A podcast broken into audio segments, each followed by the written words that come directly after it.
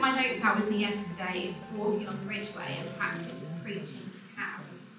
So um, I do actually genuinely, I've already found this morning two squashed flies in my nose. So if I get lost, I'm just going to blame that. Um, so I'm actually going to start with a little story of something that happened um, on my daughter Asmara's first birthday. So she's nearly nine now. But on her first birthday, we were in Mexico, and Asmara became really unwell. Um, she stopped eating, nearly stopped drinking altogether. When she did drink, she was immediately sick um, and she became dangerously dehydrated. So we took her to, a local hospital and I turned up carrying my really limp and floppy one year old. Um, I went to the reception desk and the man told me, Well, we need your insurance details before we can treat her, which we gave him. And then, he, and then a couple of minutes later, I found out actually I'd booked the entirely wrong dates of our holiday with the insurance company and we were entirely uninsured. To add to that, he said, "Well, we, you know, we can we can accept a credit card." Got our credit card out, and he said, um, "Oh, you don't have a high high enough credit limit." So I'm there with my floppy one year old that's responding less and less, and I'm being refused medical treatment. Thankfully, we were on holiday with Angus and Carol. So Angus turns up. He has a higher credit limit on his credit card. and we did get treated. As Asmara got treatment. And the next morning, we were handed a $2,500 invoice, um, which we knew we weren't insured for. And she still wasn't better. She still wasn't well. So at this point, we're thinking, are we going to lose our house? Like, how, how is this going to go? Now, I'm probably leaving Angus, Carol, and Doug having heart palpitations here as they remember how horrendous this situation was. But I'm actually going to. Oh, I'm actually going to come back to the end of that story later on, so you have to stay and listen to me now. Um, so, today we are reaching the climax of the story in Esther chapters 8 to 10. Now, forgive me for all of you who have been here through the summer. Um, but I am going to quickly recap because I know that I wasn't here for half of these um, preachers because it's obviously holiday season. Um, so we opened in chapters 1 to 2, looking at the greatness of Xerxes, king of the Persian Empire. Xerxes displays his greatness with an obscene 187 days of feasting, at the end of which he deposes Queen Vashti, and then we get Queen Esther. Oh, it looks looks like this. Oh, slides are working. Um, Esther, Esther's cousin Mordecai is an important character in this story too. So he overhears a plot to murder the king and ends up saving the king's life. We then have Haman, who King Xerxes elevates to second in command of his empire. Haman's the baddie. Um, he asks all the officials to bow before him, and Mordecai, who's a Jew, refuses to do so. Um, and so then Haman persuades the king to enact a decree to kill all of the Jews, not, not just Mordecai. He rolls a dice to decide when the di- date of annihilation will be, and it's set for 11 months' time. Esther and Mordecai plan to reverse this decree, and Esther bravely goes before the king, which she wasn't allowed to do uninvited. But she wins favor in the king's sight, and Esther invites King Xerxes and Haman to her first banquet. Haman, at this point, sees Mordecai in the street, is filled with rage, and makes a plan to impale him on a 20 meter high pole that he's erected on his house. So, a bit insane. Um, the king can't sleep that night, however, and he asks for chron- the chronicles of his reign to be read to him. And he's reminded that four years earlier, Mordecai had saved his life. He'd totally forgotten. And then he asks Haman to honor Mordecai by parading him through the street and shouting, This is what happens to someone who the king wishes to honor. So a bit of a turnaround for Mordecai and for Haman.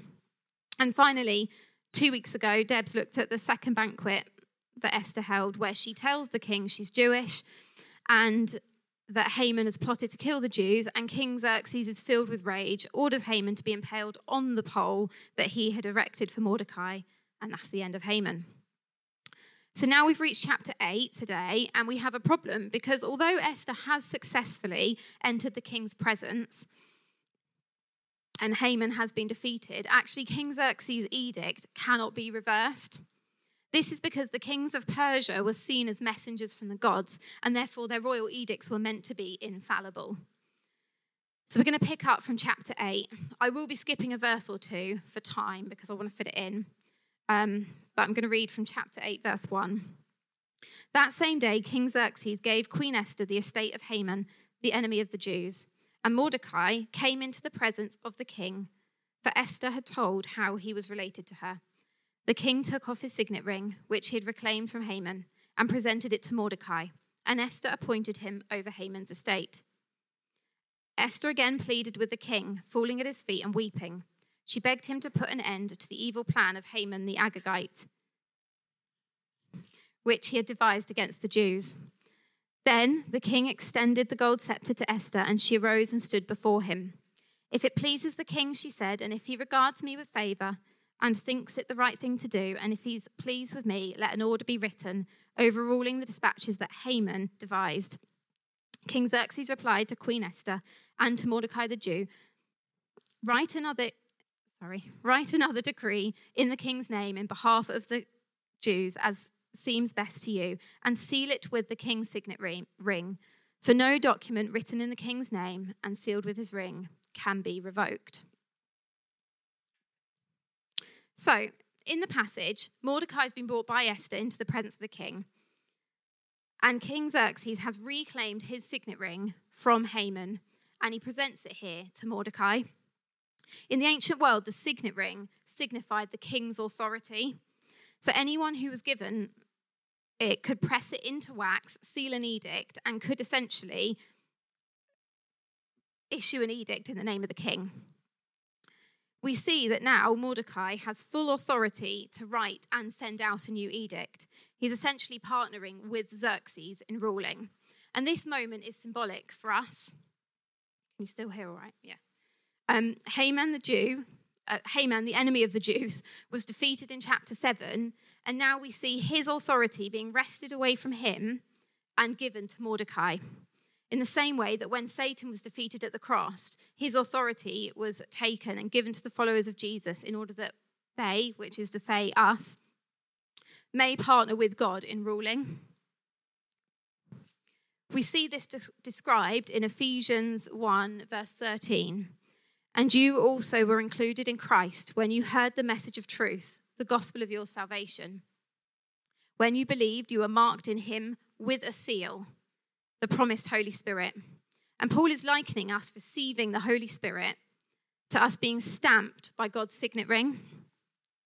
This means that in the same way Mordecai has been given authority to speak in the name of King Xerxes, actually, we've been given the Holy Spirit as a sign of God's authority too. And something else that stood out to me here, we saw in chapter 5 when Esther goes to the king with his gold scepter, Xerxes asks, What is your request? Then again, the first banquet, banquet, Xerxes asks, What is your request? And the second banquet, What is your request? This final time in the story, Esther goes before the king, but it seems at this time she feels confident in her identity as queen, or at least that she's aware that she's found favor in the eyes of her husband, the king. And so this time, she doesn't wait to be asked, she just goes for it. And she goes, she asks for what she wants. And this is something we can learn for Esther. I know um, recently someone prayed for me and they said, God says to you, ask for what you want. And I literally had no idea what I wanted. And it struck me afterwards, I'd come into the presence of my Heavenly Father, the King, and I didn't even know what I wanted. I didn't go expecting to be asked, but actually, we see a total of six times in the Gospels that Jesus asked people, What do you want me to do for you? We not only can, but we are encouraged to come before the King and present our request to him. It's important we understand the identity that we now have because of Jesus. We are not outsiders, unable to enter the courts of the King. We are royalty co heirs with Christ. The enemy loves it when, after we accept forgiveness for our sins, we then expect nothing more. But we saw in verse 1 that what was in the hands of Haman the enemy is taken from him and given to Esther. We can approach without ceremony and without fear. In Hebrews, it tells us, Let us then approach God's throne of grace with confidence so that we may receive mercy and find grace to help us in our time of need. So I'm going to keep reading. Mordecai wrote in the name of King Xerxes, sealed the dispatches with the king's signet ring, and sent them by mounted couriers who rode fast horses, especially bred for the king. The king's edict granted the Jews in every city the right to assemble and protect themselves, to destroy, kill, and annihilate the armed men of any nationality or prov- province who might attack them and their women and children, and to plunder the property of their enemies. A copy of the text of the edict was to be issued as law in every province and made known to the people of every nationality, so that the Jews would be ready on that day to avenge themselves on their enemies. We see here that the Jews weren't just saved, they are given authority to crush their enemies and to plunder their defeated foes. But just to be clear, this was not a decree to exterminate non Jews. This was a proclamation that those who, even after the second edict had gone out, those who still wanted to attack the Jews, they could be defeated and plundered. And in our own context, this is no, um, this is no way an encouragement to attack our persecutors. We know Jesus forbids this. And it may actually be why, um, you know, although the Jews are given permission to plunder their enemies, three times in the text it explicitly tells us they didn't do this. But our battle is not with flesh and blood, it's with the enemy, it's with the devil. The good news sent out by Mordecai is like the prophecy in Genesis of the serpent biting the heel of a man as his head is crushed by the same heel. This is the last ditched attempt of the defeated enemy to do some damage. And we also have been given a proclamation that the devil has been crushed and defeated, and that we have been given authority to crush him beneath our feet. And yes, we absolutely can plunder his defeated realm. The Jews, just like us, don't need to be don't need to fear that enemy any longer, for are, we are on the victorious side. So, we may be forgiven for reading the story of Esther and initially thinking that King Xerxes was a genocidal maniac. Or at least he must have had a really hateful heart towards the Jews to sign off such an edict. However, when Esther goes to Xerxes and says that her people have been sold to be annihilated, King Xerxes responds with outrage Who is he? Where is he, the man who has dared to do such a thing? Esther in the Bible is somewhat more subtle than I am, so she doesn't say, Well, you're the one that signed off the edict. But when his eyes were opened to what it was really about, he was horrified. And sometimes it struck me that we hold back from speaking up when actually it may well be that what we have to say speaks God's heart into already fertile soil. King Xerxes was ready to hear what Esther had to say. And he didn't take convincing. Within the evening, Haman was impaled on a pole. It wasn't enough, enough, though, that Xerxes was ready to hear what Esther had to say. She still had to actually go, and she still had to actually speak. Something she continues to do here, and we see that Xerxes' heart remains ready to receive what Esther has to say. So I'll head back to the text. The couriers riding the royal horses went out, spurred on by the king's command, and the edict was issued in the citadel of Susa. When Mordecai left the king's presence, he was wearing royal garments of blue and white, a large crown of gold, and a purple robe of fine linen. And the city of Susa held a joyous celebration. For the Jews, it was a time of happiness and joy, gladness and honor, in every province and in every city to which the edict of the king came. There was joy and gladness among the Jews with feasting and celebrating, and many people of other nationalities became Jews because fear of the Jews had seized them. So, when I read this passage, I'm reminded of the scripture in Isaiah 52 that says, How beautiful on the mountain are the feet of those who bring good news. Just imagine what it would have felt like for those Jews to see those riders approaching and to hear the edict read out. How beautiful must the feet of those couriers have been to the Jews? And as Christians, I think we can sometimes forget how good the good news really is. We know it's good news for us, but if we're honest, do we sometimes convince ourselves that others don't want to hear it. You know, Colin's talking about us going in a few weeks' time. How many of us are thinking, are people really going to want me to go up to them and talk to them about Jesus? Sometimes that's how we can go, isn't it? But we know it's good news for us. And so it's absolutely good news for others. The good news is life. The Jews were a condemned people. Prior to the second good news edict going out, they were the living dead. They knew their days were numbered. They knew what awaited them. But suddenly, in an instant, it all changed. And that's the case for us too. For we were dead in our sin, but Christ died for us. And so we are no longer the condemned, but the redeemed. And the gift of God is eternal life through Jesus Christ our Lord. The good news changes everything. The writer's also conveying something to us here of how the good news is sent out, because initially it was sealed with the king's signet ring, so with authority, and then sent by mounted couriers who rode fast horses, especially bred for the king. So it went out with speed and with urgency. There's no lethargy here, like sometimes we are guilty of treating the sharing of the gospel in our churches today. We are those couriers carrying the seal of the King that is the Holy Spirit who authenticates his message. And we are to take the King's message to those who have not heard it, for it is good news of the power to save.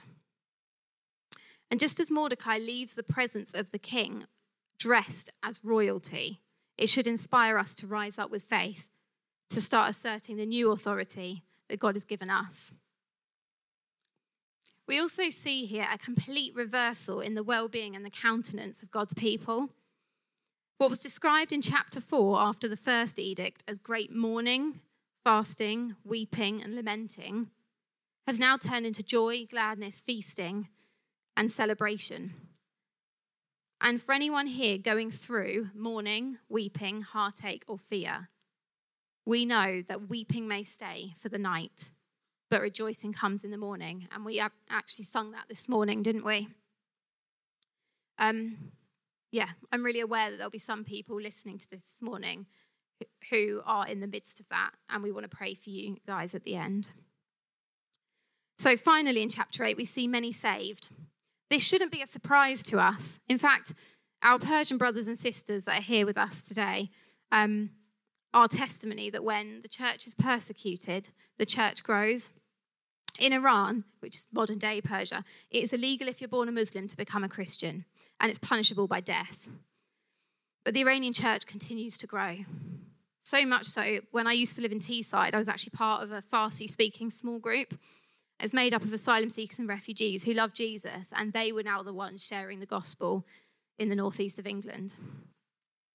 So rather than destroying the people of God, this persecution caused them to grow in number.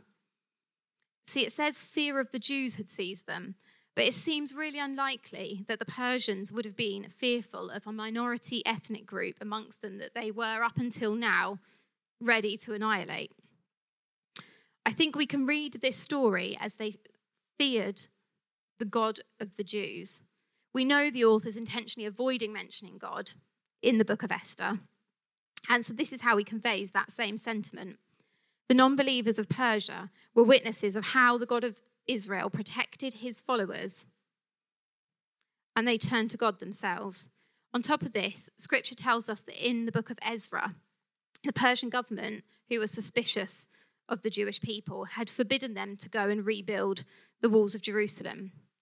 However, the future king Artaxerxes, who is the son of Xerxes, was aged about 10 at the time of this story. And later, when he becomes king, he becomes one of the greatest champions of the rebuilding of Jerusalem, even financing the building work himself. He, aged 10,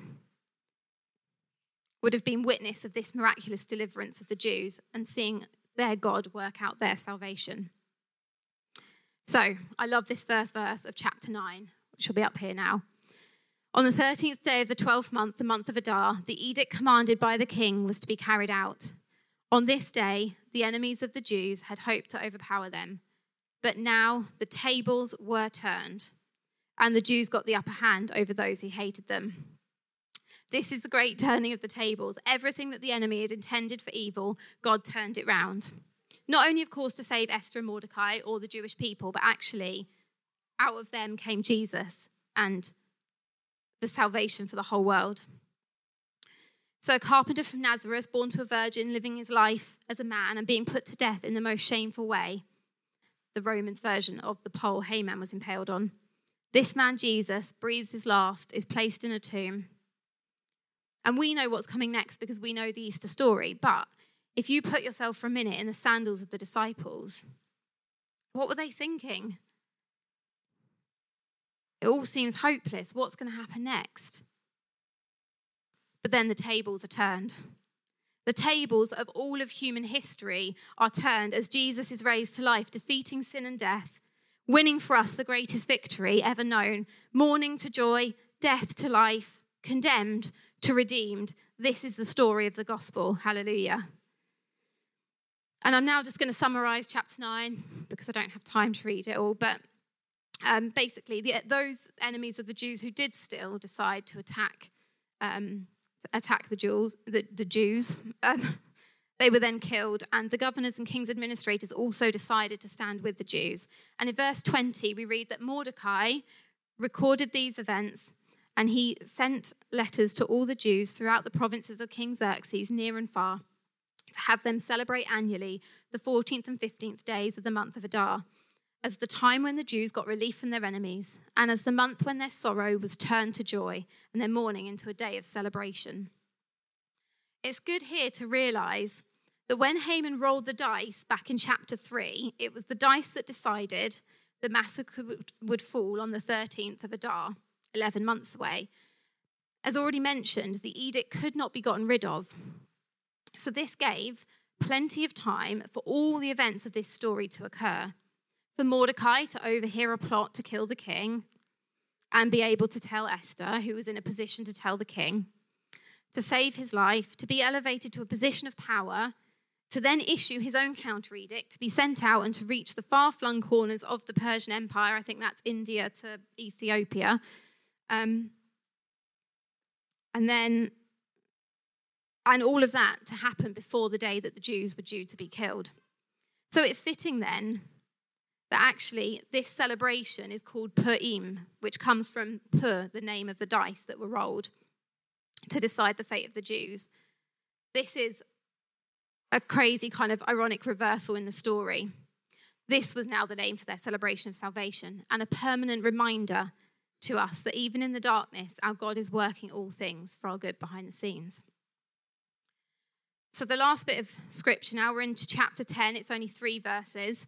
King Xerxes imposed tribute throughout the empire to its distant shores, and all his acts of power and might, together with a full account of the greatness of Mordecai, whom the king had promoted, are they not written in the book of the annals of the kings of Media and Persia? Mordecai the Jew was second in rank to King Xerxes, preeminent among the Jews, and held in high esteem by his many fellow Jews, because he worked for the good of his people and spoke for the welfare of the Jews. So we started the book of Esther with Mordecai, with King Xerxes being um, elevated, and you know the sorry the greatness of King Xerxes, and we're finishing it with the greatness of Mordecai.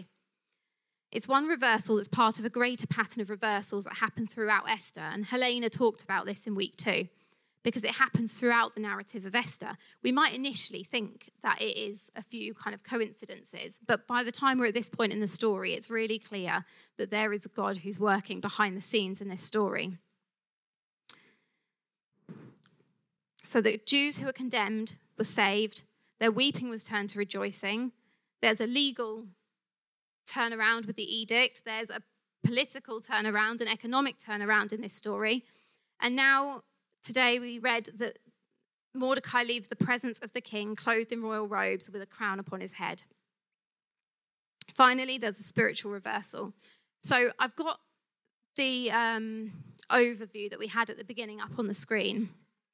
And actually, if we add today's stories to it, Esther and Mordecai planning to reverse the decree, Mordecai's counter decree to save the Jews, and then Mordecai being elevated, and finally the greatness of Mordecai, as well as the establishment of the feasts, we can see that actually the whole story is designed to be like a reversal throughout, all hinging on that story of Mordecai being honored by Haman. Can you see how actually each bit is then sort of reversed throughout the story. And I think this is a really clever design of the book, the author, and, and, and kind of explains why God isn't really mentioned because, because it's showing us that even though God's not mentioned in this story, we can see his work throughout what, what's happened. Everything the enemy planned for evil was turned around and used for the salvation of God's people. There's not even mention of prayer in this story, and yet we know that in all things God works for the good of those who love him, who have been called according to his purpose. Esther and Mordecai were called. For those God foreknew, he also predestined to be conformed to the image of his Son, that he might be the firstborn among many brothers and sisters. And those he predestined, he also called. Those he called, he also justified. And those he justified, he also glorified, which is what we see here in the story. So I am going to finish my, the end of my Mexico story. Um, we got together and we prayed in the hotel room. Me, Doug, Angus, and Carol. We all ran off to be sick. We all went well. It was the worst prayer meeting that's ever happened. But that doesn't matter because God, He was there with us. And um, as I left that hotel room, I got a phone call from the insurance company. They asked how Asmara was. I said she's still not very well at all. She had a night in hospital. I, I wasn't I wasn't going to bother following up the insurance company because we all know insurance companies don't need a reason not to pay out, and I had handed them one on a silver platter. So um, yeah, so then you know, in the midst of this dark situation, it's it was hard to see God's hand in it. But what happened next? So the man on the phone said to me, We've decided we would like to insure you anyway. They paid for everything, including us changing our flights home, thousands of pounds. Um, and, you know, I had a friend afterwards that said to me, That's a bigger miracle than Jesus feeding 5,000 people, getting an insurance company to pay up when they don't have to. Um, and it did feel like it at the time. But although we found this incident harrowing, when I look back and I see what God did, and I can see that He was with us there the whole time, working it through, sometimes it's only with the benefit of hindsight that we are able to see wow, look where we were, look where He's brought us, and look how He's carried us. And it was exactly Olive's story today, wasn't it? I don't doubt there were times in the middle of what she was going through that she wasn't just feeling like, God, where are you? But actually, He was carrying her through. He's with us the whole time. And I'm just going to finish with a last little story, like a story. Um, about a month ago, I was catching up on a Steve Whittington preach. He'd preached on Sunday, and um, I wasn't in the meeting. So I was listening to it on the way to Aldi. I got to Aldi feeling really challenged. And the problem is, there's lots of people in Aldi, and I'm feeling freshly challenged to go. And um, and I see this lady with a bad leg, and I'm like, I've got to pray for her. So I stood looking at the feta for the best part of 10 minutes while I tried to convince myself to talk to her. I approached her, she's with her partner, and I said to her, I felt God wanted me to tell you that He really loves you, and can I pray for you? Except I was way more garbled than that. The lady looked at me, slight panic on her face, and guess what? She said no. So at this point, I said, no problem. And I continued with my shop, hoping I didn't bump into her again in the next aisle. So it wasn't necessarily how I wanted it to go. But as I walked home, I felt the pleasure of God because I realized it's actually about stepping out until it becomes a normal thing that we do. It was massive the first time Esther went to the king, but it passes us by almost that it happened again in chapter 8 here. She did it a second time. She just goes in. We don't even really notice. And ultimately, I have no idea what God is doing behind the scenes. So, if going and sharing the gospel news is scary for you, I hope that this story that we've gone through today has encouraged you because if we are to take anything from it, we can understand that by the grace of God, we get to play a part in what He's doing.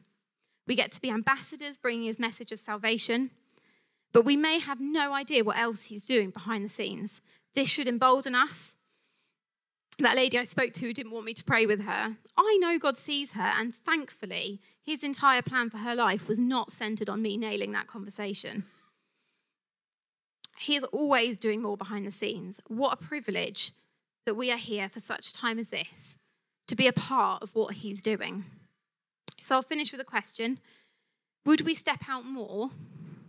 Would we go to those around us if we believed God was working behind the scenes in our life and the lives of those around us? So I think we've got a little bit of time for response. I don't know. But um, if you do want prayer, please do come up and someone will pray for you. Um, you, if you, in particular, I've got a few things here. So you may be feeling this morning under attack. Maybe you heard my story and thought, well, God's not doing that in my situation. What the enemy intends for harm, God does turn the tables on. And, at, and as we've seen, the story of Esther, it doesn't mean that the bad doesn't happen. The bad was still happening. The Jews still spent many months believing they were going to be annihilated. But joy does come in the morning. And if you're currently journeying through the pain and through the night, we would like to stand with you in prayer. If you felt freshly challenged by this morning by Jesus' call to go, the good news edict was sent out from the throne room. We come first to the king, and from the foot of the throne, we're sent out. So we'd like to pray for you. I believe there's there might be a few people here this morning who actually feel that they only ask things of God that they feel there's a good chance will happen anyway because they don't want to be disappointed by our answer prayer. But He is your good Father. The cattle on a thousand hills are His.